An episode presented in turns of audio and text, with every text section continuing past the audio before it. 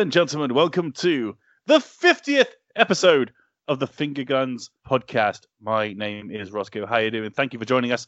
I'm here with the one and only Mr. Greg Hicks. Hello. How are you, sir? Yeah, not too bad. Outside of work, I am spiffing. Inside of work is another story, but we're not going to go into that because we're a video game podcast. Yay, video game! Woo! The shining light in this time of darkness. also here is Mr. Paul Collett. Howdy. How are you? Oh, I'm good. I'm good. I just realised it's our 50th episode. We've done nothing, no big deal. Should have made a big deal out of it. You know. Well, you know, what we're doing, we're we're doing it Dave TV channel style because they had 50, 50th episodes of their shows all the time, but they're like, this is the 50th. Hooray! Right, let's move on. Let's do a normal I mean, episode. I mean, the, the fact that we're all here is is pretty good, yeah, Hey, that is worth celebrating. Yeah. that is something. We are here. but we're not in the same room, luckily. Uh, no, we're all we are all self isolating from each other this week. Like we do every week. Oh yeah.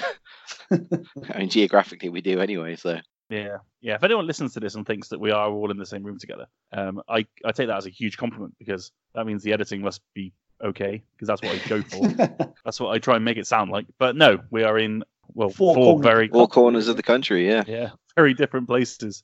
And uh, yeah, recording over Skype. But there you go for the 50th episode. Little insider secret. Enjoy. Wee. And finally joining us is Mr. Sean Davies. Hello. Oh, Sean, how are you, mate? I'm good. Good.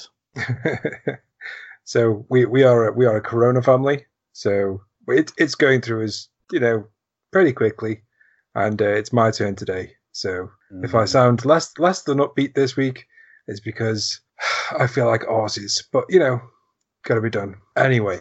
Let's When not said say the Corona- c word when again. you when you said Corona family, it just make, makes me think of Vin Diesel. You got a mumble word family. You got to be like "Mm, family. yeah. Hey, we've all got to pull up a- along a junction and just look at each other very tensely for about five minutes And as that, the camera cuts between my eyes. that Charlie that Charlie Puth song. Charlie Ruth, Charlie Puth, what his name is? Is it When will I see you again? When will I see you again? No, it's not that one, is it? Ow. You're make killing me off, that- Greg. No, it's not worth it. Can't make sure laugh. Yeah. But yeah, most importantly, um, we're all here and we're safe and happy. And I hope you are too listening to this this week. What a crazy time it is right now. Stay in- Anyway, stay let's talk about video games. Let's yeah, Oh, stay jinx. inside. Ah, buy me a coke. No, you can't, can you? There's no restaurant with bars open. Oh, exactly. I can probably Ah. have one. To... Great, thank you. Okay, anyway, let's talk video games because that's what we do best. Mr. Paul Collett, Hi. in your uh, in your disabled state, what have you been playing this week, if anything? To be fair, dude, I'm disabled every week. So um, I've sort of been preparing my entire life for this moment of uh, staying in and cleaning and scrubbing your hands until they're raw. But in between all that, I have, well, unfortunately, I've been doing some work from home and some freelance work. So I've not had an awful lot of free time for the video games. But, you know, if you've been listening the last few weeks, I'm continuing my quest on uh, Shenmue trying to get through those those two games before I can actually finally get to play the third one. Um, and um, it's a slow, slow going. It's it's I, I just can't describe the Shenmue games. They're just they're just an enigma. You know, they're just awful, but they just suck you in somehow. And you know, you think it might be the acting, but it's not because that's even worse than the graphics. And you don't know what it is, but something about it just sucks you in, and you just of oh, I'll play five minutes. But you're there for like a couple of hours. So that's, that's quite, you know, it's quite nice. You know, when you, when you kind of don't really realise you spent so much time playing it.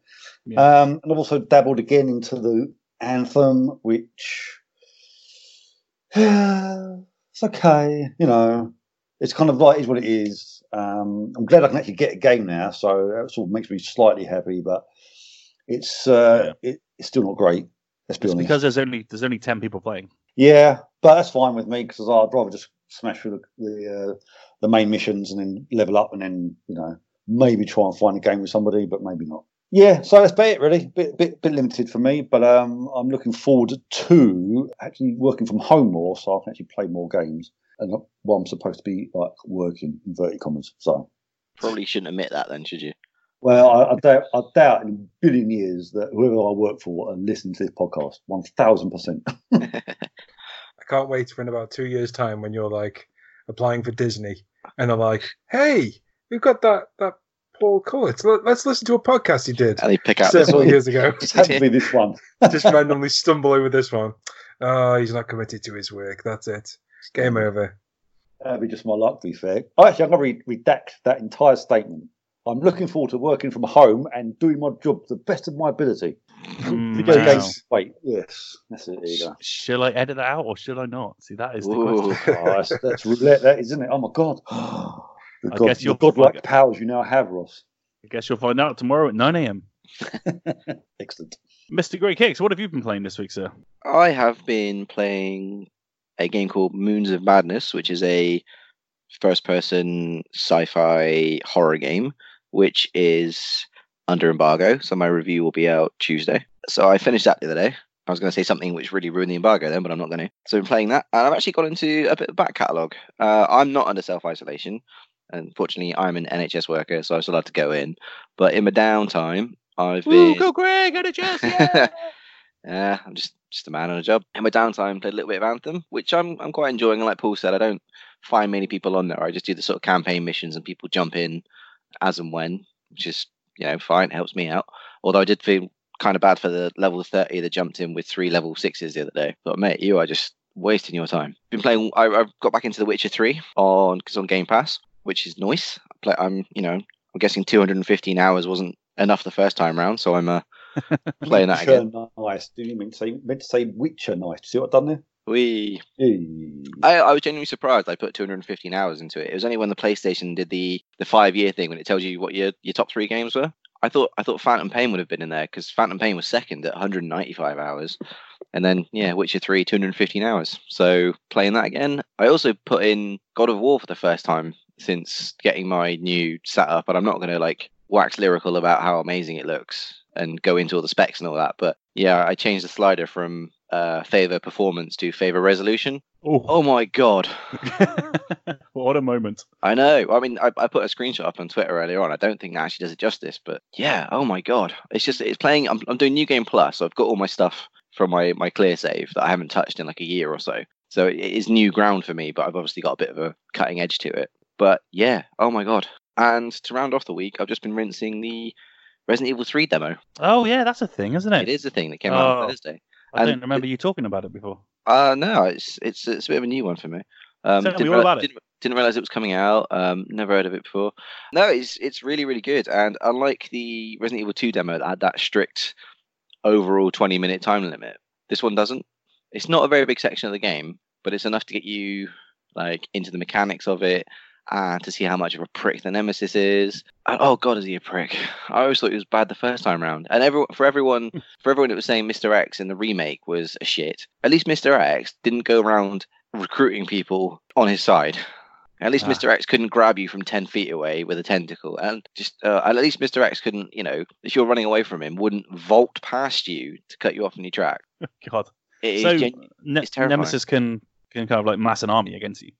I don't know about massing an army, but when you first meet him in the demo, he's um he, he grabs a zombie by the head and sort of wraps it in vines, um, and then it it leaves like a it replaces or sort of grows like a growth on top of the zombie's head with one glowing eye, and that can fire out tentacles that can trip you up as well. So you could be legging it from the Oh, fun. nemesis, and they get tripped up by a, a infected zombie. Mm. Yeah, Is that like a is that like a remake of the original? Because I remember the the Nemesis start had that cutscene where you had the Nemesis standing in a street, grabbing a zombie's head and doing something. We never actually saw what no, no, that the- was that that was Brad Vickers. Oh, was it? He Oh, only does that once. He, he grabs you're outside the RPD and Brad comes up to you because you've already met him prior in a bar, and then Brad comes up to you, and then Nemesis jumps in front of Brad, and in his shock, uh, he grabs Brad by the head and then sort of like punches out the back of his head with a tentacle, Ah, okay, so it's which not. which leads to the fan the fan theory that that's what infected Brad and led him there to being under the stairs in Resident Evil 2 at the start. You know the the bonus thing where you get the key. Ah, yeah. Okay. Yeah, but that's that's all he ever does. You don't see him interact with anyone else. Okay. Um, I just I wonder, like- wondered if it was like a, nice callback to the original. No, no, it's just this new shitty move they've put in to make it even harder for you to try and run away from the nemesis when he can infect other zombies. Have you have you at least been given better tools to deal with him? Nope. obviously- No. Okay. Fair enough. Um, but there is a there is a pretty cool dodge mechanic in there now. Uh, I mean, there was there was in Resident Evil Three originally. It was really hard to pull off. Basically, when you're about to get attacked, if you press R one, which is you know you, you bring your gun up to aim. Yeah. If you timed it right, you'll sort of sidestep. Yeah. But this time that you can do that with the with the aim trick with L2, but you- there is also a dedicated dodge button as well. You time it right, you sort of dive out the way in slow mo, and as, if you quickly aim, you'll get it'll it'll wheel round them. A bit like in Max Payne 3 when he does his last stand. Yeah. You know when he gets when he's he gets hit with that fatal shot and you've got about I don't know five seconds to kill the person that shot you, kind of thing. Yeah. It's a bit like that. You've got about three seconds to quickly whip the camera around and fire a few shots off. Okay. So it's quite cool. And I've seen people already doing clips of like knife only battles against the nemesis where they're dodging perfectly and stabbing him in the head. I'm like, how? I panic. If I was recording my first time playing the demo, it's just me and my brother sat there going, run away. so yeah, I mean, it's going to be a bastard of a game when it comes out, but it's still going to be day one for me. Fingers crossed. Postal service and all that. I'm glad. I watched a stream of it. I think I watched the Eurogamer stream, and it's yeah, it's just mental. The visuals are incredible. Though. Mucho hypo. Mucho terror, but I'm still looking forward to it. Awesome, Mr. Sean Davies. What games have you been playing this week? Yeah, so last week I said I was playing TT Isle of Man Ride on the Edge 2, which I couldn't talk about, but I can talk about now because there's a review up on the website. It's one of the best bike games I've played in a, a very long time. It's it's a really punishing game, and it takes quite a lot of time to get your head, around the bike mechanics, which I guess is the same for every bike game that isn't arcade. Like any any simulation game that's a bike game is tough, but uh, this one's particularly tough. But it is and I hate to say it, it's like the Dark Souls of bike racing games because when you start to like figure out what you're gonna do, it's really great. I think Ride Three would like a word with you. Ride Right. Three was Ride Three was insanely hard. Anyway, sorry. I, I've never never heard of Ride Through. I reviewed it. Ride three. Oh, Ride Three. Yeah, sorry. right. I know my weird southwestern drawl. yeah, I, I Ride played. Three. I, I played uh, Ride One and Two. Oh, okay. I think so. you so. some idea then. Yeah, yeah, yeah. I Ride, can't. Three, I couldn't do. It was nails. Yeah, there's the. I don't think that series changes. I think you just, you know, every corner is like, okay, I'll reset myself back to the corner. At least this one's a little bit more lenient. So, but the thing is, is like it's very realistic. So, if you are going over, like if you're turning a corner and you are going too fast and your your wheels hit a curb, you will you will flip out. There's no, you know, that is Yeah, it's, it's a sim, not a. yeah, yeah, it is is incredibly realistic. And the the remake of the Isle of Man TT mountain course is amazing.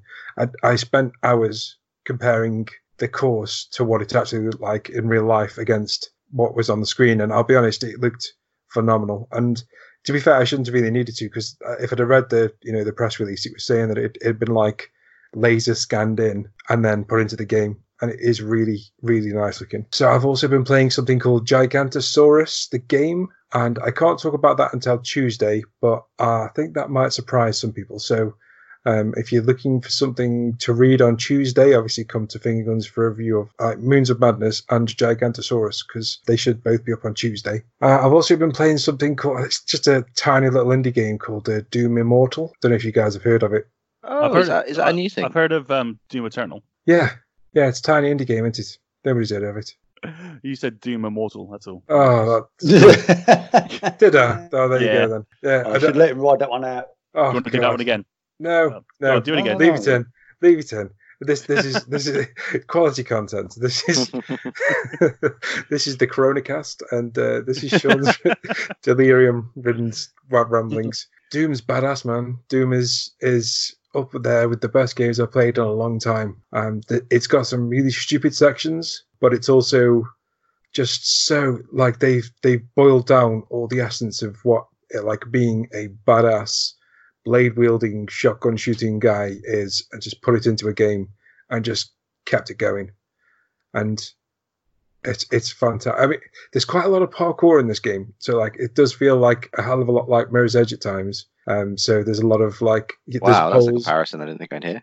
Yeah, I, I didn't think I'd be saying it either. Like you, you got this double jump and you do like multiple dashes in the air. Initially, that's like a way to get between two big gaps, and then suddenly you are like double jumping, dashing to a pole, which will then like fly you up into the air. That you'll dash to hit a dash resetter, which will give you two more dashes, and then you'll slam into a wall, which you'll then climb. And it's it's just it is it is very Mirror's Edge at times, and that is weird but it does break up the repetition because it does suffer from that kind of um, I'm going to walk into a zone and there's like going to be some health pickups in and armor pickups and ammo, and you know you're, you're about to have a fight, and that happens a lot. So you know, at one point you take over one of the enemies and you get to play as them, and it's kind of like a tutorial.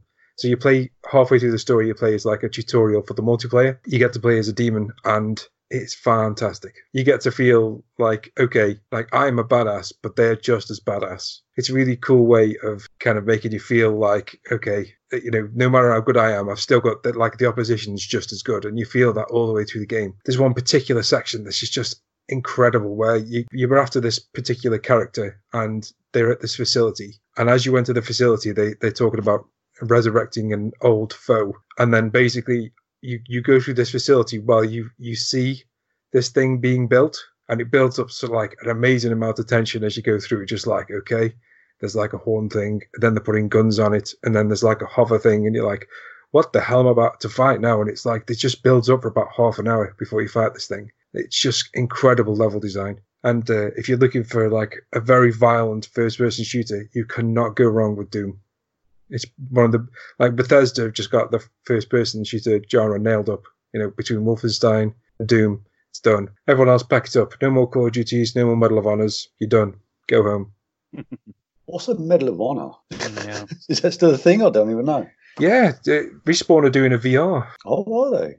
Yeah, Medal of Honor VR coming to five and stuff next year. Sweet. It's called Medal of Honor. uh, I almost believed you. Yeah, it's not. But So it should be. It totally should be. What have you been playing, Roscoe? Well, I've also been playing uh, Doom Eternal, and it, yeah, it's just like John said, it's fucking rad. Absolutely batshit crazy from the very beginning. And I'm not normally into these, um, like, I wasn't, I liked Doom 2016, but it didn't kind of immediately grab me by the balls like Eternal has. Eternal just takes what Doom 2016 did and just ramp it up like 150%. It's absolutely insane. The music, the soundtrack, my god, it's absolutely fantastic. It's going to be one that I pick up for sure. And it just makes the game. Anytime you hear those like thundering guitars kicking, you know you're you're about to have a bit of a an ass whooping, and it's so much fun. It runs beautifully on the on the Pro. HDR really just makes this thing explode. It's one of the best looking games on the console, I think. And 60 FPS, it just feels and looks fantastic. It is crazy. I'm getting my ass whipped a hundred times over, but the flying ball head things, I can't remember the name of them. Gorgon. No. Yeah, something like Yes. But yeah, you throw a frag grenade into their mouth and then you can rip them to pieces. I was, I was stuck in like one room with one of them earlier because my frag grenade kept going over their head instead of into their mouth, like over and over again. It was driving me crazy. I was all I was doing was running in a circle and he was just following me. I was like, wait a minute, wait a minute, wait a minute, just waiting for the, that one frag grenade to reload. it just took ages. It kind of took some of the uh, suspense and terror out of the situation, but it was um, yeah, it was a lot of fun. So yeah, much much like Sean, I can highly recommend it. Shame you didn't uh, clip that. We could have put some Benny Hill music on it and had a had a riot blast on Twitter. yeah, that'd have been fun. Yeah. Doom Eternal's not scary. Watch this. yeah, this is the PG thirteen version. Yeah, you're right about still the, um, inappropriate. oh, for sure.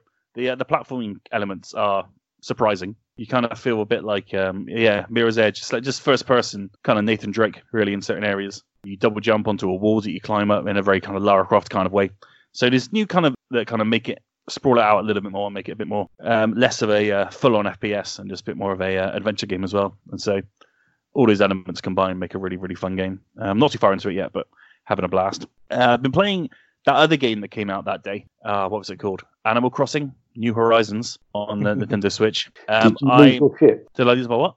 Your shit? Did you lose your shit? When it arrived, I did. Yeah, That's what I was thinking. Yeah, I thought this is like your, your name was written all over it, isn't it? yeah. I mean, Animal Crossing is just one of those games. It could not have come at a better time. Where I mean, I'm I'm a bit injured right now, so I can't really go anywhere anyway. But now I'm being forced to stay inside. It's quite nice to be able to to play something like Animal Crossing. And I played it for hours. I've already outdone my time on Mario and Sonic Olympic Games on Legend of Zelda: Link's Awakening, and I've beaten both of those games twice. Yeah, it's just one of those games where you just sit there and you just play it for hours and hours and hours. It's just a zen experience, and these new elements, the Nook Miles that make you kind of play. It's just like having achievements to go for every single time. As soon as you finish one, another one pops up. So there's this endless gameplay cycle of racking up Nook miles and getting tickets and looking for like rocks and things that you need to grind for. There's a real grind at the very start of the game. It's bloody hard work, to be honest, as hard as Animal Crossing can be. But um, you know, there's no rush to do anything, which is the beauty of it. You know, you just do everything in your own time, and you want to progress. Everything is obviously done by the in a very Animal Crossing kind of way. It's done by the real life day night cycle. So if they say, "Oh, we've got enough things now for the museum, fantastic, we're going to open it tomorrow," I mean they literally mean tomorrow. So there's nothing you can do there until you go back to the game tomorrow, and then you can actually go into the museum. So there's little things like that. And you go right, okay, I've done that, but I can't do that until tomorrow because I need that to do that. And so you kind of plan out your week through through Animal Crossing and how it it's just awesome. I'm having such a great time with it, and uh, it's very much living up to expectations thus far. And I feel like it's going to be the game I play over and over again. I mean, I was playing it today whilst playing Doom Eternal in a weird kind of way. I sort of had it to the left of me on the Switch whilst I was playing Doom Eternal, and while the whilst the cutscenes were on, I was selling turnips to uh, to Tom Nook and his uh, his little younglings. it's just one of those things. It, it, it just becomes a second life, man. It's absolutely insane. But yeah, having a great time with it. Having a really really good time. And uh, if you haven't got it, I mean, if you if you have a Switch, you need it in your life, especially at the moment. It, it, it will calm you down. It will zen you. There's nothing better right now this weekend than having Doom and Animal Crossing on your console at the exact same time, because both of them are perfect for your catharsis in very very different ways. And I think that having both of them kind of like intertwine, and I'm sure they planned this all along, but it's bizarrely coincidental that they're both out on the same day. You know, they couldn't be any more different, but they're both doing the same job in a way. So that's awesome. Can you, can you explain to me what, what's the aim of Animal Crossing? Well, there isn't one. So when you start, what do they say? Hey, you want to come and live on an island? Of course you do. What's your name? How old are you? Fantastic. Right. Name your island. Brilliant. Cool. Here's a tent. Go and put it anywhere you like. Great. Now, I want to get some apples because we're going to have a celebration for jumping onto the island and starting to live here. Oh, and you can put the tent out for the other two animals that have come with you as well. Have you done that? Brilliant. Great. Well, go to bed. We'll see you tomorrow. That was the first hour of the game. It was just Okay. full on zen. That was and, very well described. And you know, from there, it's just it's just building up the community. It's like it's it's Stardew Valley, it's SimCity. You know, it's just making things bigger and better. And yeah, that's what it's all about. Okay. And you I've- do it in a in a really sweet way with lots of lovely animals that want to help you. You know, it's great. I've never quite got the Animal Crossing. I've got like you know Gravedigger and um, you know Stardew Valley and Harvest Moon, but like never quite got Animal Crossing. I've never seen a purpose to it. But I think if if there is just like Zen Zen like nothingness, then you know we want some apples. You know to be able to do it in a game when you can't actually go to Tesco. That sounds you know pretty pretty good to be fair. yeah, it takes it back to you know primal days where you have to cut down trees and stuff and Ah, things if you want your fruits. You have to grow them in the, The ground future. if you want to eat. Yeah, exactly, exactly. Next week in Stoke, essentially. exactly. Uh, so yeah, and I've been playing Fortnite as well, but who cares about that? Because I talk about that all the damn- time. And I've got I've got Saints Row 4 re-elected on Switch to uh, review this week. The game comes out on Thursday, uh, this coming Thursday, so I can't talk about it yet. But there's yeah, it's Saints Row on the Switch. What, do you want? You know, another crazy kind of batshit experience to add to everything else this weekend. It's a shame they didn't really mix that name up with like Switch Row. You know what I mean? Yeah, I know. I know. should It's, have done more with it.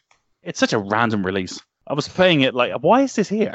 You know, like, why? What's going on? It doesn't make any sense. Look, look out for my review of Saints Row 4 Re-elected on the Switch this week on Video Guns, along with a bunch of others. Very exciting. Right, whew, it's now time for Ladies and gentlemen, welcome to the most exhilarating, most exciting, most electrifying video game quiz in all the world! Hosting the Finger Guns Trivia Challenge. Lock up your daughters, hold on to your butts, and go absolutely uptown Funkatron for the smoothest cat in the entire podcast cosmos. It's the knowledge himself, Mr. Sean Davies!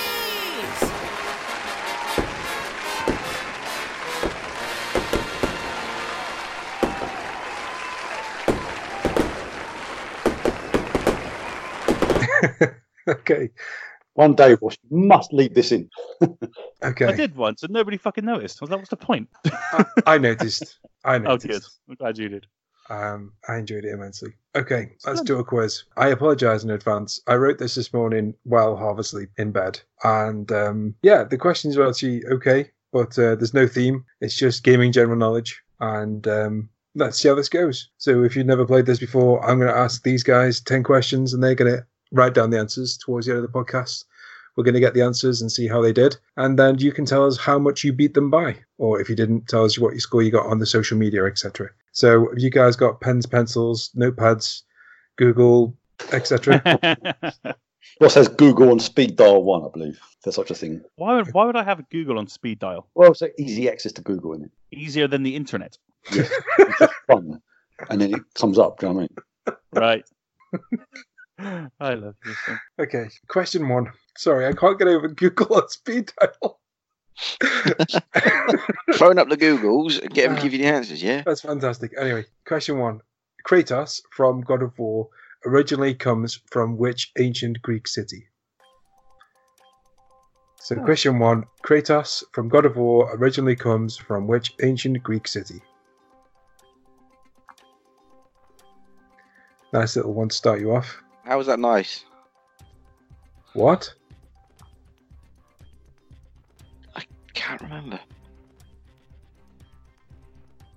Asgard. I've actually been playing God of War as well, and I just can't remember. I mean, if only he had like a nickname that they call him all the time, that would I'll give you the answer. Um, Oh, okay. yeah, yeah. oh, see, that's what that that I always start question one is like a gimme. And- okay. Well, my Right. is it? No. Question two. In Bioshock, which hulking character partners with a little sister?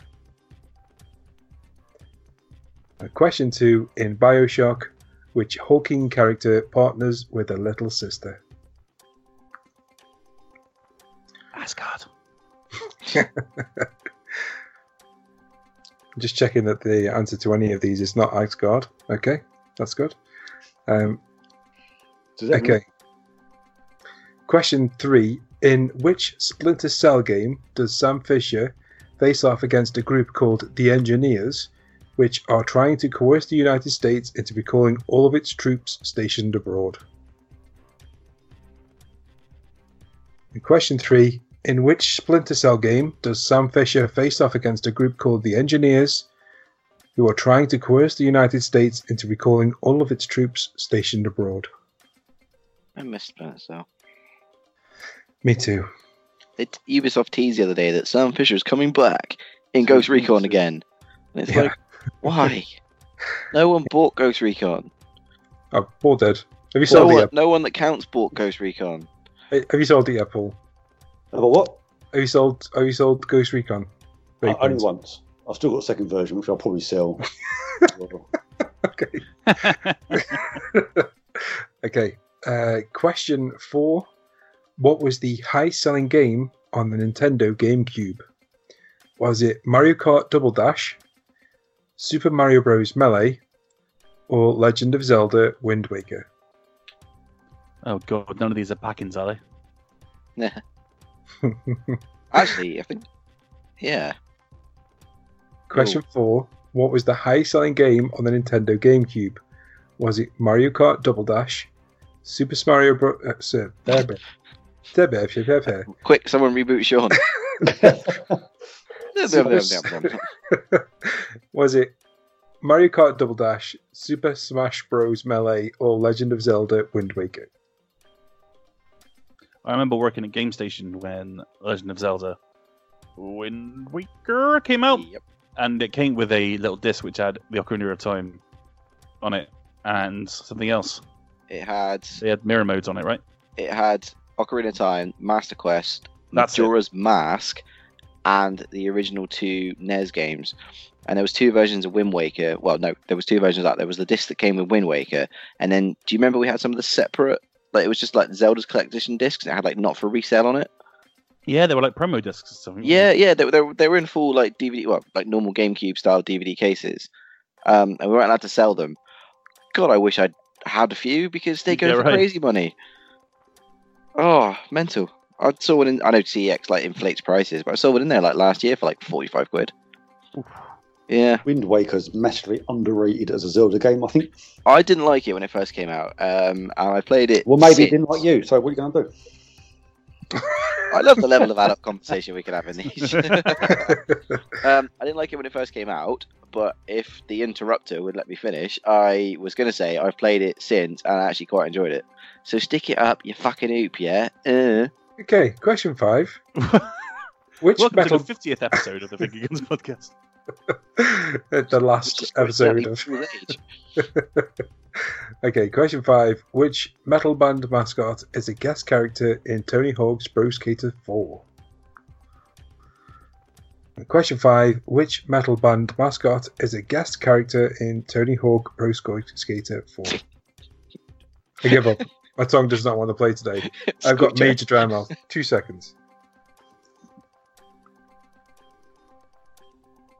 Scoiter.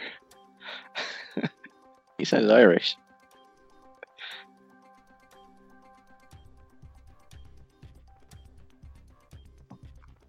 You little devils, you. Which skater was in Tony Hawk's for? Which metal band mascot is a guest character in Tony Hawk's What is that, Skater What the 4? fuck? This- That's a very drunk Irish person. Um, okay. Irish. Wow. That's Irish trying to do American. Welcome to Burger King. Question six. Which now defunct video game companies' franchises included Mortal Kombat, Spy Hunter, and Rampage? Uh, R.I.P. Question six. Which now defunct video game companies' franchises included Mortal Kombat, Spy Hunter, and Rampage? I love defunct. It's a good one. Yes. Okay, uh, question seven. Which classic Atari game was the first racing game to feature a racetrack based on a real racing circuit and also the first to feature a qualifying lap? Uh, question seven. Which classic Atari game was the first racing game to feature a race track based on a real racing circuit and also the first to feature a qualifying lap? Oof. Hmm. Hmm. But, are you sure it's Atari? Um, it was licensed for distribution by Atari for Shizzle. Very, very interesting. Oh well. One of two answers in. Yes. Okay. Question eight: Which Mega Drive game features a main character named Sketch Turner? Question eight: Which Mega Drive game features a main character named Sketch Turner? Whew. I was getting worried then for a minute. Asgard. yes. It's a very on the nose name, isn't it? Yes. Um, question nine. The video game Assassin's Creed Unity is set primarily in which city during the French Revolution? He narrowed it down there by saying French Revolution. In which city? French Revolution. I know, but for anyone who hasn't played it and doesn't know it's in France, yeah. Do you hear the people sing? Got to give some uh, some easy questions. Uh, question nine. The video game Assassin's Creed Unity is set primarily in which city during the French Revolution? and finally, question 10. In which video game series would you encounter the alien races, the Krogan, the Geth, and the Asari, among others?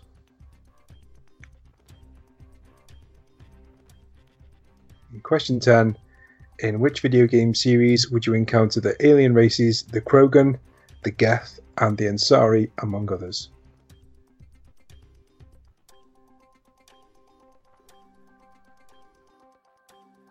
And that's all 10 questions. Ooh. That was tricky. Yeah, I think some uh, uh, they were either really hard or really easy. Uh, there was no middle ground this week. All right, then, let's get into some news. Thank you very much, Sean. A pleasure. let's get into some news. And first up, let's talk about the PlayStation 5 because it had its big reveal this week. No, no, it didn't. Incident. calm down. They said it was going to be a technical spec presentation, and that's exactly what we got. My God, did we get that? Whew. I'm not going to go into the details because, frankly, it's really, really boring. So instead, I'm going to try and dilute the highlights down. Um, primarily, Mark Cerny in his wonderful voice. Oh man, it was a very boring presentation, but I could have listened to him do it for hours. It was wonderful. primarily the main thing that you need to worry about is no, there's not as many teraflops as the Xbox Series X, but who cares? Because there's no loading times, according to Mark Cerny, this giant SSD, which is going to be stuffed inside every single PS5. There was such a deep dive that I there's a lot of words that I'm reading right now that I'm trying to kind of put together, but I actually can't because I just have no idea what they mean. I'm gonna see. There's an AMD Radeon RDNA2 Basis graphics engine, ray tracing acceleration, a 825 gigabyte solid state drive, which means all of your things will load super super quickly. Apparently, I want to see it in action first, please. PS5 game disc will be Ultra HD Blu-rays. You can also play Ultra HD Blu-rays on your system. Well done, Sony. Welcome to 2017 when your Xbox One S could do that. And apparently there's support for 8K. I mean, that's as much as is interesting to really share with you. The big thing that came out of it was the backwards compatibility because there's been a lot of rumors going around regarding what the PS5 is going to be able to do with backwards compatibility. And it's kind of interesting. So far, they've said, at least out of the event, that they've tested the top 100 games on PS4. Assumedly, that means the top most popular or the best selling games on PS4 all run on PS5. But of course, you know, it's a seven year cycle so far for the PS4, so a lot of us have libraries that are much bigger than that. And so what they've done, they've clarified it. Uh, they clarified this on the 20th of March by saying that they want to assure customers that the overwhelming majority of PS4 titles will be playable on the PS5. Um, I'm reading from Eurogamer from Mr. Matt Wales. Running PS4 and PlayStation 4 Pro titles at boosted frequencies has added complexity. The boost is truly massive this time around, and some game code can't handle it. So there's every chance that some games may not be able to be playable on PS5. But there was a very interesting image just before this. I will open up to the group in a second, I promise. I just want to get all the information up first. They showed a backwards compatibility list of the PS4 Pro, the PS4, and then left a very tantalizing gap underneath, but they're not saying what goes in that gap just yet. So I'm going to turn this over to Mr. Sean Davies because I know he watched it along with me and was equally, equally amazed and bored and surprised at the same time. Sean, could you condense what you thought of the event and what you think of Sony's plans for the PS5 going forward from what you could garner from the technical presentation yeah. that they did? So I understood about every fifth word that Mark Cerny said, um, and it, it all sounded very impressive and I'll be honest. When when I first listened to the whole thing, it sounded underwhelming compared to what Microsoft had put out in their website the day before.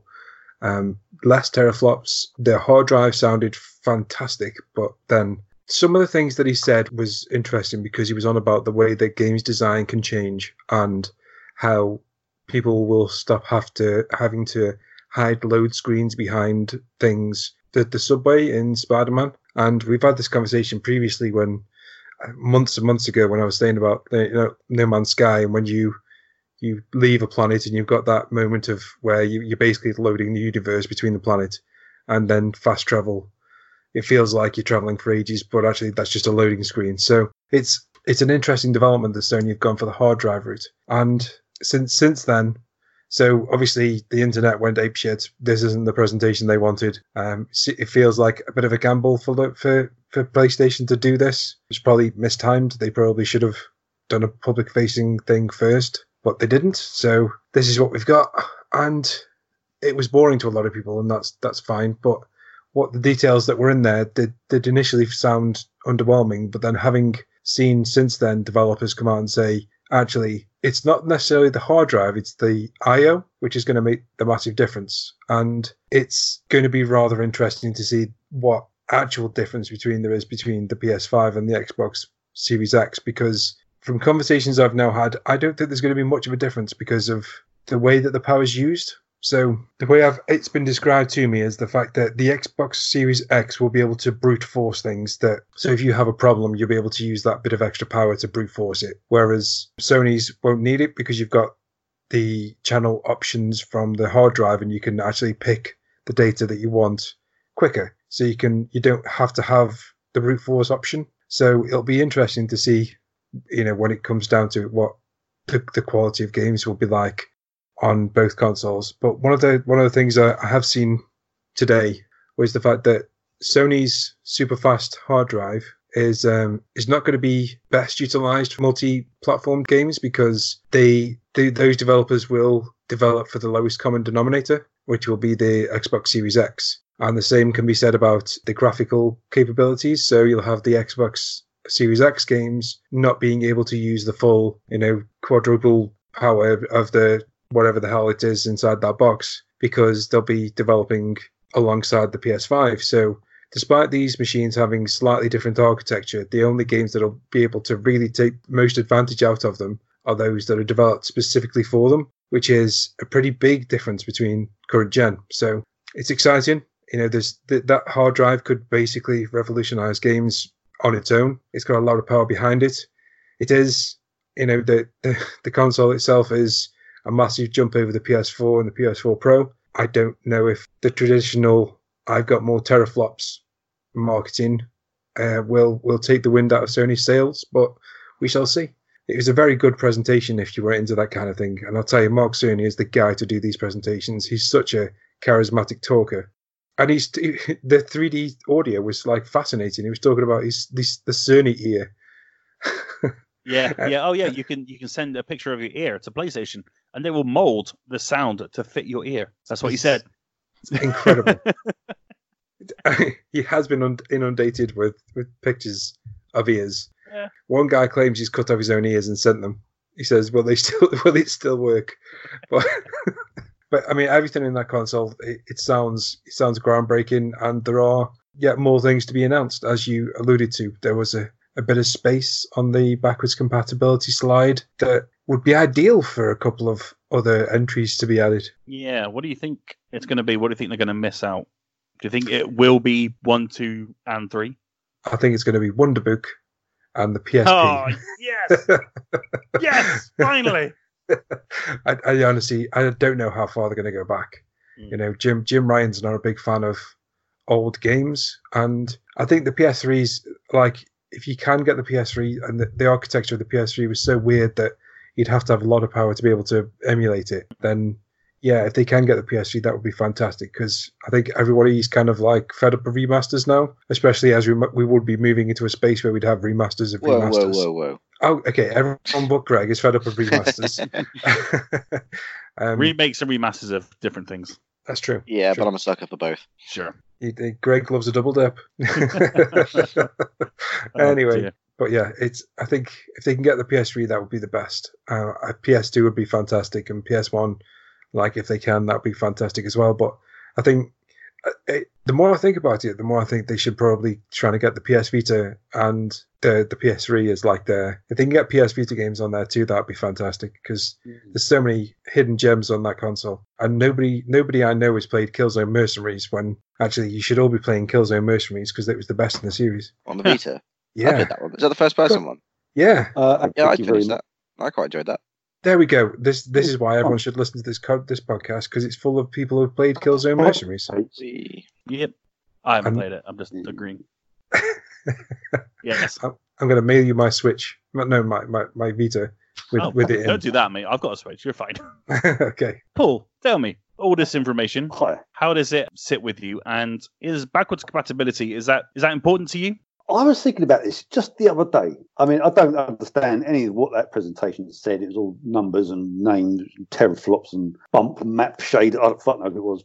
Uh, the, the steady state drive is really interesting. And I, am saying I, I, think I'd rather have a steady state drive with next to no loading times and an extra cut of teraflops to make a leaf a little bit more kind of leafy. Do you know what I mean? I mean, I think having super like super fast loading will actually change games they're played and how they're played compared to having a prettier game. So you know, keep your teraflops. I'd rather have the the steady solid state. Was it steady steady state, solid state, whatever it is, uh, the SSD drive. Now, compatibility. This is an interesting one because if you know me, I love a bit of retro gaming because I'm old and stuff. But um, I was thinking, I was thinking the other day. I think I sent this on the podcast uh, a year ago, whenever it was, ages ago, that I think we was talking about the PlayStation Mini and why nobody was going to buy it. And the reason for that is PlayStation Mini, you have games which have been surpassed, uh, and you, it's literally just playing a bad version of a better game you can play now. So, for example, you know, let's take Tomb Raider for example. That was at the time it was absolutely you know groundbreaking. Be playing now, and it, it, it, could be like terrible, especially when you've got like the new Tomb Raider remakes, which you know are really good games. So, I mean, to have to sacrifice something on the PS5 just to sort in PlayStation 1, 2, and 3, I don't think I don't think I'm that bothered by it because I mean I played a few PlayStation Three games uh, on PlayStation Now recently, and and I thought these are games I really loved when I was playing on PS3. I don't. They're just not that good games. They're just you know compared to the the, the evolution the games have taken from the generation to generation. Going back, it, it, just feels like you're playing a bad version of a better game you can play now. So, and that doesn't always work. Obviously, you know, going back to when you talk about going back and you can play the SNES, I mean, there's no games like side scrolling beaten ups anymore. There's no kind of 2D platforms anymore. So it's a bit of a different story. But when you try and go back to 3D gaming, it, they just don't play as well. And, you know, rose tinted glasses aside, I just don't think there's much need to if anything has to be sacrificed just to make all these games backwards compatible. I can understand why it, people will, will, want it. I mean, when Microsoft done all their backwards compatibility, I think it was great. The first thing I've done was buy all the Splinter Cell games, and even then I loaded those up and I thought, yeah, not that good, are they? You know, compared to games you play now. So it'd be interesting to see what they do, and if it's there, then great. You know, I'm not going to like, oh, well, get jump about it. It's just it, I'd rather them focus more on stuff going forward rather than looking backwards, if that makes sense. No, no, that's that's completely fair um, and valid point. Um, I think happen from time to time. Yeah, every now and then, every now every and then. Now yeah, um, yeah. I mean, it is interesting to look back sometimes and go, "Oh, yeah, we've moved on from this now, haven't we?" Yeah, I mean, that's... Shenmue is a prime example. I mean, I just, I just the ultimate example. Exactly. I mean, I remember playing on the Dreamcast. I thought this game was the best thing I've ever played in my entire life. It was just like amazing, you know.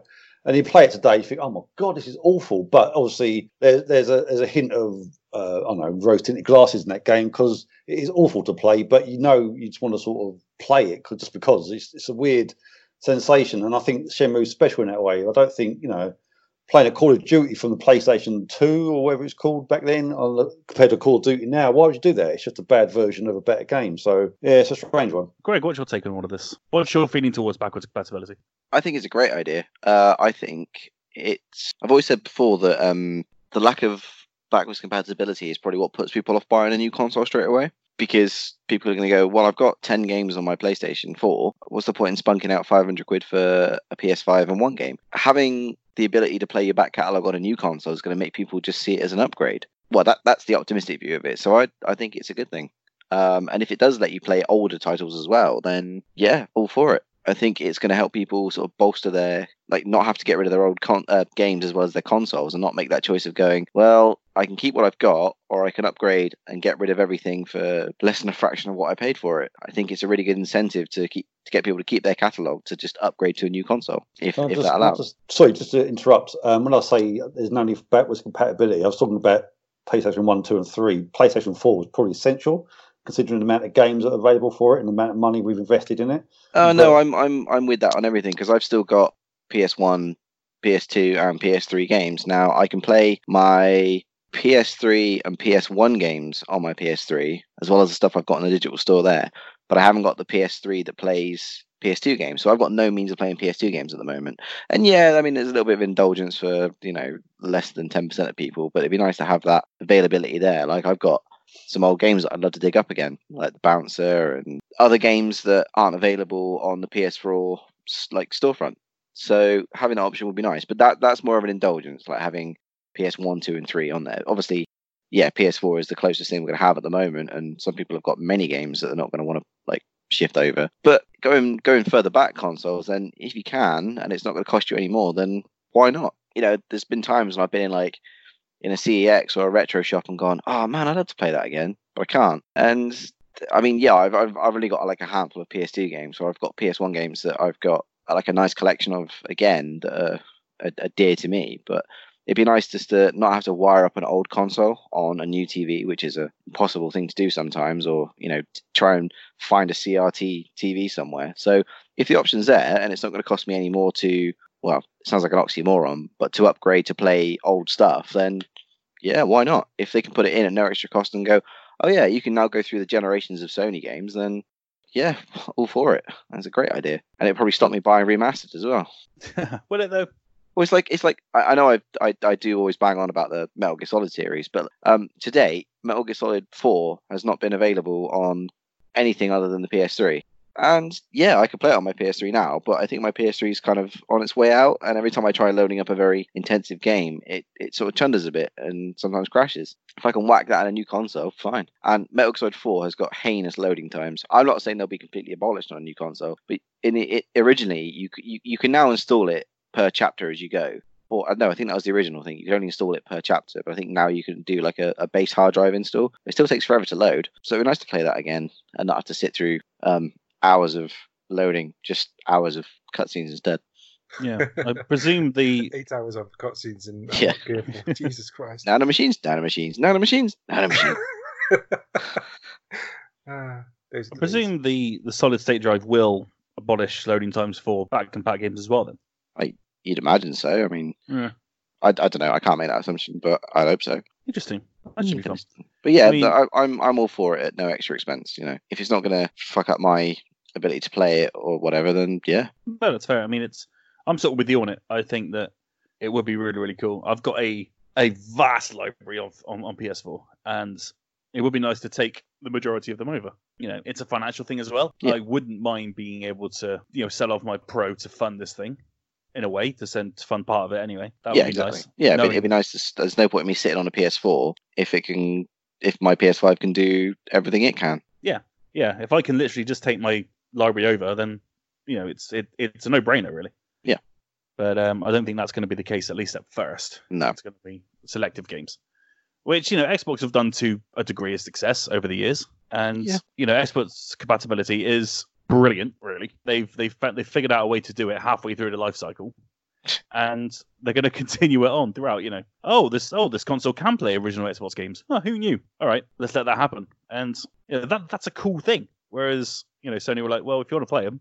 Either buy them again on the on PSN or sign up for PlayStation Now. yeah. There's there's been a few times I've seen games on the PS2 on sorry PS2 games on the PS4 store that I've been like, oh, I could play that, but I don't want to spend a fiver on like Max Payne 2, The Warriors when I've already got them. Or if I haven't got them, um, Yeah. my brother's got his collection of PS2 and original Xbox games up in the, the garage loft, and I could dig them out. Again, it's a ball ache, but it's like, well, what's the point in buying something like the original of that? You know, remastered is one thing, but like, what's the point in buying a PS2 game on the PS4 when I've got the PS2 version? To hand It would, or it would seem like they have a team at PlayStation that are ju- that's just literally trying every game on PS4, like ticking them off one by one. You know, and I guess over time they'll allow them to be downloaded or stuck through the console. Hmm. Um, I mean, the PS4's library is massive, isn't it? What four thousand? I think it was the last time. Is it? Please check. Wow. I mean, ask, Awesome. ask Sean. He's probably played all the uh, five pound or less ones. Yeah, Yeah, 4,000. that's mad. You know, I don't have all of them, obviously. I'd only want. Would I want my entire library? It would be nice, but you know, you really only will play a handful of them if you move into a new console. But it's a weird thing, isn't it? I didn't play any hardly any PS2 games, hardly any PS3 games, so it would be nice to play them again, I guess. Okay, let's move on. So there's other big news in regards to the Final Fantasy VII remake, and it looks like because of the current world situation that some physical copies will likely be delayed in certain countries. Written by the awesome Tom Phillips over at Eurogamer. Final Fantasy VII Remake maker Square Enix has warned that physical copies of the game will likely be delayed in some places by the coronavirus crisis. In a message to fans posted last night on the game's Twitter, Square Enix said that while the game itself would not be delayed from its 10th of April worldwide release date, the distribution of box copies would likely be impacted. Quote, the worldwide release of Final Fantasy VII Remake on 10th of April will go ahead, Square Enix wrote. However, with the unforeseeable changes in the distribution and retail landscape which varies across countries, it is increasingly likely that some of you will not get hold of your copy of the game on the release date. We are monitoring the situation on a daily basis and working with our partners, retailers, and Square Enix teams across Europe and the Americas to do everything we can to ensure as many of you as possible can play the game on the 10th of April. So, essentially, what that means is the digital version, if you've got that pre ordered, you're fine, you're good to go. On April 10th, it's fine.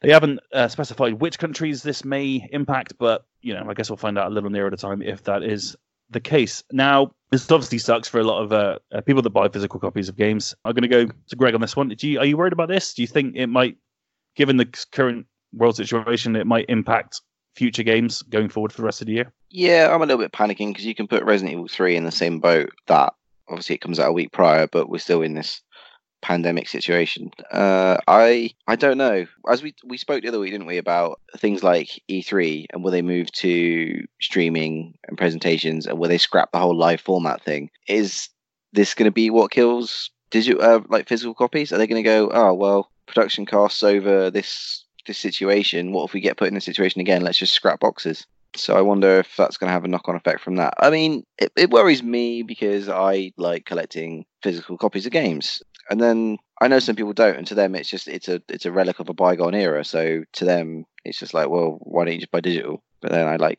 I like having something that I've spent money on, and it's there physically in front of me. But on the grand scheme of things, there's so many factors to take in with what this COVID pandemic has sort of shut down. Is it going to have a knock on effect to the production line of things? So they say, well, let's not, like, we're going to have a backlog of games to produce, or do we just scrap them? Obviously, it's going to have effect on postal services and the meeting of demands. Is it going to put a delay on when you order a physical copy that they're going to go, well, it may get to you on release date now? I mean, that's not down to the publisher, that's just down to the suppliers and the postal services they use. It does raise a few questions, and I can't really think of a clear answer. I think it's going to have a, I think that the, the biggest one would be the would be the decision to continue making physical games in this kind of climate. I think that would they have to look at like well pre-orders versus cancellations of pre-orders now in the wake of this, digital pre-sales, and weigh up whether it's worth continuing to do so or not. But then it's not just the single Mm. like the single disc versions, is it? It's things like collector's editions and people like Yeah, yeah, yeah. and you know people buy like the Kai Play Arts figures and stuff like that. And uh, I mean, look at look at the Final Fantasy one, look at the Resident Evil Three collector's edition that's coming out, look at the Cyberpunk one in September. You know, there's obviously a market for it because those things sell out. They may not be mass production, but uh, like Cuphead, there was like a big collector's edition of that, or am I thinking of the soundtrack? That might be the soundtrack. But that was a big fold out four record jobby. It- you know, there is a market for it. It's just Yeah. whether whether they're going to assess it and go, is it a viable market to continue producing physical copies if people are going to be in doubt as to whether they're going to order them or not. But I mean, the optimist in me says this whole pandemic is going to pass. You know, people are going to, you know, common sense will prevail.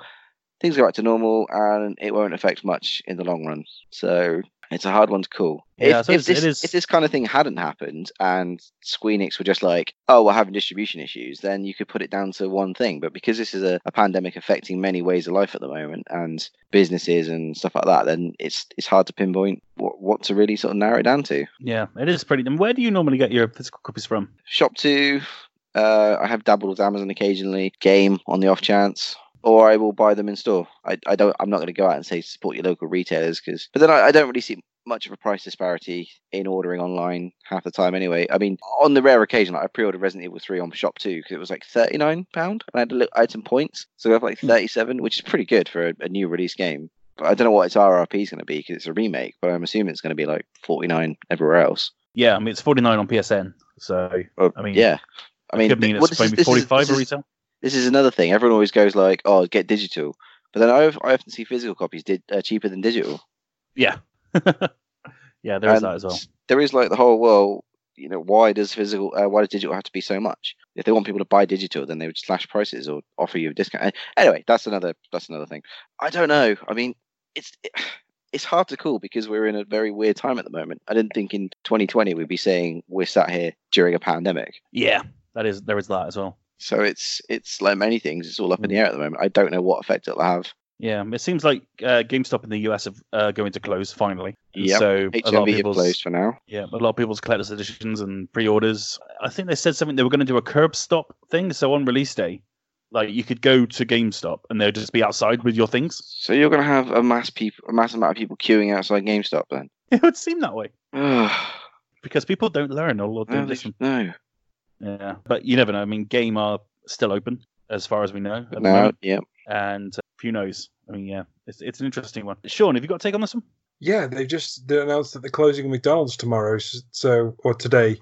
If What? you're listening to this, McDonald's. McDonald's all over the country is shutting down. So No, if you your video God. games, god damn, where are my nuggets? Um, no spicy nugs in video games. god No, is, that, damn. is that real? Are they really? That- are they really that's doing real. that? Yeah. Oh man. Um, I, I think I, I I think they'll probably stagger the release for Final Fantasy. I think they'll probably do Asia first, then Europe second, and then America last. It just means that you're not having to have all of the manufacturing done at the same time, and I think that might become. I don't think they're ever going to get away with from physical uh, releases, but I think they're going to have to go back to the way it used to be, you'd get three different release dates because you know, in fact, you can only make so much if it's hampered by you know p- people self isolating, people are sick, um, and you know capitalism run rife. They're not going to shut the factory if you know the amount of money that's involved in this game. So, you know, it makes sense to kind of stagger it. I imagine that's what we'll do with, with a couple of games this year, or they might just go digital only, which would be a massive shame because those people who like their statues and their, you know, collector's editions and even having a box, that would be a shame. I, I don't care because I'm digital only because I'm too too lazy to even get up off my arse to go and change a disc that's in the PlayStation. yeah, so, that, does, that does get annoying. I'll, I'll, grant you that. There is a bit like, I want to play a game now. also, oh my just, god! Uh, there is that annoying thing sometimes of just being like, oh, I'm just, I'm sat here like in a in a Jaffa cake and coffee coma. so yes, there is that. Yeah. Also, I just read the thing from McDonald's, and oh my god, I don't even go to McDonald's that often, but this is this truly is the darkest of times. Is um is the Perkin closed? Oh yeah, pubs have been all done, haven't they? This is our Wetherspoons in, in my. Oh wait, hang on, but mate, mate, he said he, Tim, what's his face, said he's going to keep Wetherspoons open, didn't he? But he can't, can he? No, I think I think this is before because well, no, I've never seen anyone catch it in Wetherspoons, which is dumb. But I think now this whole ban's come into effect. I think they've had to. I haven't been through town at all, so Okay. Yeah. It's just, it's just weird. It's just weird seeing a statement from McDonald's. Seven o'clock tomorrow, all the restaurants are going to close. Oh man, you can't even go for a breakfast. You can tomorrow. Oh, you can. Oh, 7 yeah, p.m. Sorry. 7 p.m. tomorrow. Yeah. Yeah. I bet oh, they, that's going to be one of their highest profiting days. Is that worldwide or just the? Uh... Uh, this is McDonald's UK's Twitter, uh, Instagram. Interesting. Breaking news whilst we're recording, ladies and gentlemen. Sorry, this is obviously a real a real big deal. I don't even eat McDonald's that often, but it's that thing, and now it's now it's going. I kind of want some. Can you can you freeze a quarter pounder with cheese? Oh, Just googling. Uh, probably. I'm, sure it's, it's going to be. Sean, like... you make me sick. Sorry, buddy. Sorry. oh man, I haven't even had a Grand Big Mac yet. Oh, They'll bring I haven't it back. tried. I haven't tried the Big Mac sauce. Oh man, never mind. Anyway, tangent or not, crazy times. Paul, what do you make of uh, this possible uh, pandemic delaying physical copies of games? Because you're a physical buyer as well, aren't you? I am a physical buyer. You know, everything's going to get affected by this this pandemic. Every, everything. I mean, just heard McDonald's is closing, all pubs are closed, restaurants are closed. You know, only people who can, you know, emergency services can go to work technically. So I know, I know we love video games, but we wouldn't put them into the emergency services bracket, not just yet anyway. So there's going to be delays. Whether that's going to uh, uh, have a knock-on effect, whereas in like they might discover, hey, wow, man, having no physical copies saves a bunch of money, so let's not do it anymore. I don't know if that's going to happen, but um, at the same time, where I live, uh, there's, there's, very uh, few places to go and get physical games from. So I, I, don't generally buy that many games anymore. So I probably won't really miss them, if that makes sense. I mean, if I given the choice, I'd rather buy a physical. But then, you know, oh, I don't know. It's what it is, isn't it? Really, there's not really much you can do or say. It's just a really shitty situation that sucks for everyone, really. So our our developers are they working from home right now? Well, I would assume so. Especially in London. I don't know if it's the same elsewhere, but in London, we've been told to only people in emergency services, that includes uh, nurses, fire police, shop assistants, carers, that kind of thing. Yeah. They're allowed to go to work. Anyone who can work from home has to work from home. It's not like a, a recommendation. It's like they have to work from home. I am, uh, funny enough, I'm actually still going to work because for some reason my boss says unless you're feeding shit, you've got to come to work. So do what I'm told. Um, but yeah, that's the situation in London. I don't, I'm quite sure if that's nationwide as, as much because in London last week something happened and it started spreading crazy because obviously you got the underground and, and, and the shit. So yeah, so I mean, if people who are working in London are programmers and game developers and whatnot, they will most probably be working from home right now. Crazy times, man. It is, man. Uh, Naughty Dog, please look after yourselves. Yes. God, The Last of Us is so close.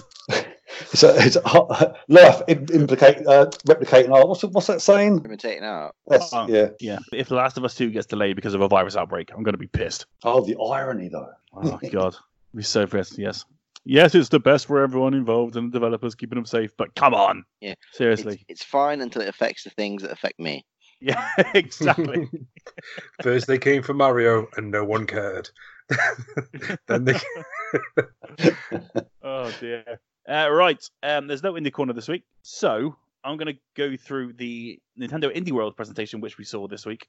I'm just going to pick out a couple of ones that I thought looked pretty cool, and uh, if anyone else has ones games that they saw they want to talk about, then uh, then please do. The first one I really sort of caught my eye was a game called I Am Dead, which is a charming puzzle game coming to Nintendo Switch in uh, 2020. It's a puzzle game from the developers of Hohokum, uh, which is a great game if you haven't played it. As a recently deceased resident of Shelmerstone Island, you need to use X-ray vision and other abilities to unravel the island's secrets and ultimately save it from a volcanic eruption.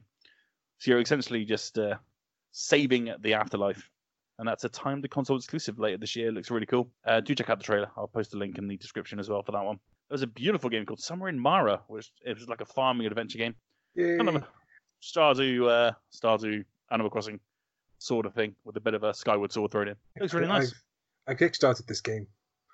Um, Ah, nice. so sh- yeah, so I should be getting a Switch and a PS4 version, which would be cool.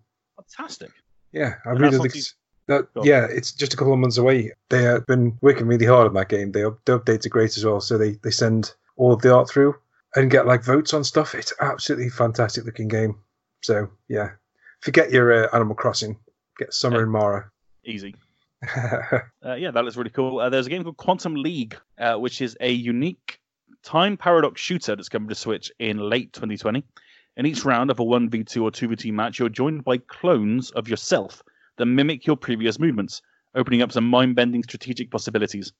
All I could think of when I was watching this was I mean, I'm not going to be very good at this at the start, and my, my clones are going to be running into walls, they're going to be falling over things.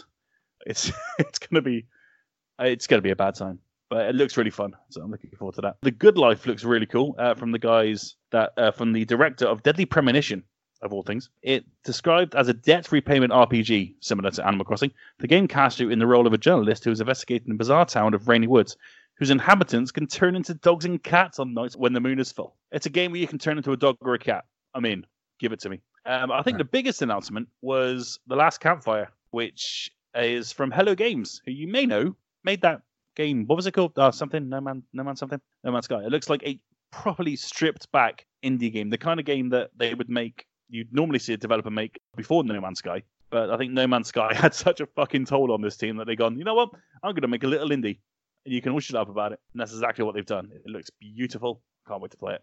I'll stick the link in the description. And there was Eldest Souls, which looks like blasphemous to me, but a bit of a, but kind of a nicer version. It's a pixel art boss rush RPG, maybe similar to Cuphead, I suppose. Uh, described as a brutal boss rush battler. Maybe it's maybe this is a great game actually. Eldest Ooh. Souls is a beautiful pixel art action RPG in which you must take down ancient gods. The game is coming to Switch this summer as a timed console exclusive, so you will get to play it, Greg. Don't worry, you will get to play it eventually. Just Uh, fine, I'll wait. not this summer. And their one last thing was Exit the Gungeon, and from Dodge Roll Games, obviously the follow up to Enter the Gungeon. I have never played Enter the Gungeon. Can No, me neither. Tell me about it. It was even at Res last year. This time last year we went, and there was a big giant bullet walking around, and we still didn't play it. It's good. let's... Okay, cool. That's all I need to know.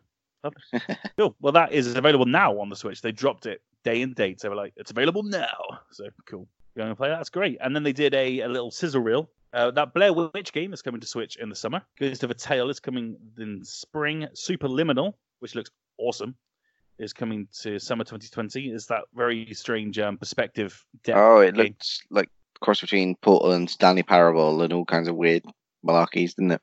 That's the one. It looks really Yeah. cool. Um, Bounty Battle, which has a little write up about that game on the website if you go and check it out now, fingerguns.net. It's a indie brawler which has characters from Guacamelee and Axiom Verge and ITER, the E I T R, the game that Sean loved back in the day. Yeah, it's kind of an it's a very indie version of uh, of Smash Brothers. Essentially, it looks like even more indie than Brawlhalla.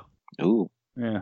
Yeah, they've really gone down the rabbit hole on this one, but it looks really cool. And then there was Moving Out as well, that's coming from Team 17 next month, and that looks really fun. I'm looking forward to playing that. So, lots of cool indie stuff coming your way. Not a lot of this is exclusive to Switch, obviously. So, if you don't have a Switch, don't worry. A lot of it's coming out on your consoles as well. No dates, but it's coming. Right then, let's go and check out the quiz answers with Sir Sean Davies. Okay, let's do this. So, question one was Kratos from God of War originally comes from which ancient Greek city? Greg, did you get it? Sparta? Sparta is correct. Kratos, the ghost of Sparta. Um, question two in Bioshock, which hulking character partners with a little sister? Paul, Was it a Big Daddy? Big Daddy is correct. Question three in which Splinter Cell game does Sam Fisher face off against a group called the Engineers, who are trying to coerce the United States into recalling all of its troops stationed abroad? Roscoe, No idea. Uh, Hey, don't laugh. I ain't played it. Shut up. no, sorry, the, the, the, the flippant way you said it. No, no idea. No idea. I'm not. Gonna, I'm not going to try and honest. guess. I don't know. At least he didn't cheat this time. Um, Blacklist. Blacklist is correct. Question four: What what was the high selling game on the Nintendo GameCube? Was it Mario Kart Double Dash, Super Smash Bros. Melee, or Legend of Zelda Wind Waker? Uh, Paul, Was it Smash Brothers? it was Super Smash Bros. Melee. Yes. Almost 40 million copies, if I remember correctly. Um, Oh, Question five: Which metal band? I think so. Yeah, 39 point something million. That many GameCube sold? I think it was on every single one. Okay. Nobody right. bought a GameCube for, for anything else, um, apart from Donkey Konga. Question five: Which metal band mascot is a guest character in Tony Hawk's Pro Skater 4? Roscoe. Eddie the Head. Eddie the Head is correct. Yes. Question six: Which now defunct video game company franchises included Mortal Kombat, Spy Hunter, and Rampage? Greg, Acclaim. uh, Midway. Mid. Oh, what did Acclaim do? I, yes. I thought Acclaim did Rampage. Oh, shitballs. Yeah, answers Midway. Okay, uh, question seven. Which classic Atari game was the first racing game to feature a racetrack based on a real racing circuit and also the first to feature a qualifying lap pole? This one's got me a little bit because there's there's kind of two, right? There was like Sega's one, which was Monaco, uh, but I don't can't see how that got combined with Atari. Now the other one, which uh, I think Atari had the license for, I'm not quite sure they developed it. Was it pole position? Which answer are you giving me? I'm giving pole position. Pole position is correct. Oh, That's a very elaborate way of saying you read two answers online. Wait, did you just say fucking Sega? Fucking Sega. Did I say that?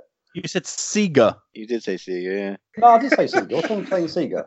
'Cause that's not the- Sega. Uh, Well, Sega done Monaco, right? it's literally there at the start of every single game. I said Sega. They sung it once and then they then they shouted it. Sega. I said Sega. Say There's only one uh, E. Sega. Sega. Super Nintendo, Sega Genesis. Wait, wait, wait, wait, wait. Have you gone through your entire life saying Sega? Sega, yeah. Despite the fact that every game starts with it's going Sega. Sega. Well, whatever. Do you know what, Paul? I'm going to give you like five bonus points for living your entire life not knowing how to say Sega. okay. Um, But it's, how it's the same way as you pronounce Porsche or Porsche or whatever it is. Do you know what I mean? uh, no, I think I think if somebody said to me, "This is the way you, you pronounce Porsche," the second after you bought a Porsche, then I'd say Porsche or Porsche, whichever way they said. Like if I buy a movie and it says this is called Die Hard, yeah, and and then the, the movie starts and it goes Die Hard, then I'd p- start pronouncing it Die Hard, you know, instead of Die Hard. That's weird, man. Okay, to be fair, great. that's how Hans Gruber said hard. Okay, question eight. Which Mega Drive game features a main character named Sketch Turner? Um, P- Roscoe. Comix Zone. Comix Zone is correct. Uh, question nine. The video game Assassin's Creed Unity is set primarily in what city during the French Revolution? Greg? Harry. Paris is correct, yep. And question 10. In which video game series would you encounter the alien races, the Krogan, the Geth, and the Asari, among others? Uh, Paul? Is it Mass Effect? Mass Effect is correct. Did I pronounce that correctly as well? It's Mass Effect. Mass Oh, Effect. so, yeah, those were the answers for this week's quiz. If you'd like to tot up your answers, I have a tiebreaker just in case. Um, let's start with Roscoe. Eight. Eight. Very good. Greg? Also eight. Oh, no. Paul? 15. without without the bonus points. Oh, 10. You're kidding. I got 10. Ah, Well done, sir. Well Thank done. you very much. So that pulls Paul back to still last position. But well, well done, sir. You know that's the second ten out of ten we've ever had. Who's You who's see, I not, might pronounce these things wrong, but I've done my shit. So yes? Who, who hasn't got a clean sweep now? Anybody know? Aye. Oh, Yeah. right. We're gonna have a, a Ross bias quiz next time. I'm still I'm still champion. Let's That not is- forget this. That's true. Yeah, still still has the belt. true. All right, well done, Paul. Yeah, thanks. Paul got 10 out of 10 on our quiz. Why is that so shocking, man? The fuck? It's not. It's not. I'm only messing with you. All right, then. Let's move on to out this week. And out this week, I probably don't need to remind some of you, but Half Life Alyx is out this week on PC on your Steam VR headsets. I watched a uh, gameplay of this the other day. Oh my goodness me, it looks incredible. If this ever comes to PSVR, I am going to pick up another headset because it looks amazing. Uh, to March 24th, Moons of Madness comes to PS4, Xbox One, and PC. Look out for more on that on the website uh, this week. Uh, Bleeding Edge is coming to Xbox One and PC on the 24th, 24th, also on PS4. Paper Beast. It's out next week. Bloody hell. Yeah. Oof. Oh man, I got too many games to play. Paper Beast, man. I've been looking forward to that for ages. Completely went over my head. It was out next week. Awesome. Uh, One Step from Eden is coming out on March 26th on PC and Switch. Um, heard a lot of good stuff about that, so do keep an eye out for that if you have either of those systems. March 27th, we have Gigantosaurus the game, as Sean said earlier. Look out for more on that on fingerguns.net very, very soon. On also March 27th, uh, Saints Row 4 re-elected. Again, look out for more on that on Finger Guns very soon. Man, we got loads of goes right now. It's awesome. Uh, Lost Words Beyond the Page is coming to Stadia on March 27th. Hooray! Get yourself a game for the first time in two weeks. Well done, Stadia. And that's your lot. It's not a bad week, actually, incoming. So, if you haven't got anything else to play, which is crazy considering, right now, those are your games. That does bring an end to episode 50 of the Finger Guns podcast. Well done, everyone. Bravo, we made it 50 episodes. How you feel? Fantastic. Ecstatic. Considering our last podcast made it 19, we've done all right here. Yeah.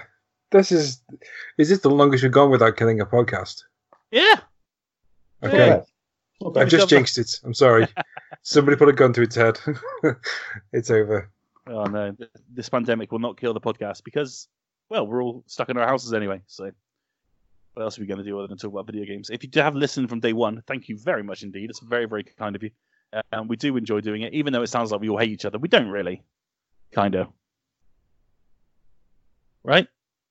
Silence. I love you guys. I love you. You're all crazy. Love you all, man. Of course, of course. oh, Greg, say something nice. No. Okay. It's all right. Which is Greg's response for everything. What did you Alright. think? It's all right. That's all right. Yeah, It's fine. It's okay. That means he loves us all. You're all right. yeah, that's right. Yeah, it's beautiful. What a sentiment. Um, yeah. So this is it. Thank you very much indeed for listening. If you do want to follow us, do find us on Twitter at FNGRGNS. All of our individual handles are in the the description below. You can follow us on Facebook, facebook.com forward slash fingergunsuk. You can follow us on Twitch, twitch.tv forward slash fingerguns.net. Just wanted to say if you have donated to the Hero Up campaign that we did this week, thank you very much. It's been very, very nice. Uh, we raised a little bit of money for Hero Up, which has been great for Help for Heroes. So I guess we'll see you next week. It is goodbye from Mr. Greg Hicks. Yeah, bye. Goodbye from Mr. Paul Cullett. See you. And goodbye from Sean Davies. Toodles. Until next time for episode 51, this has been the Finger Guns Podcast.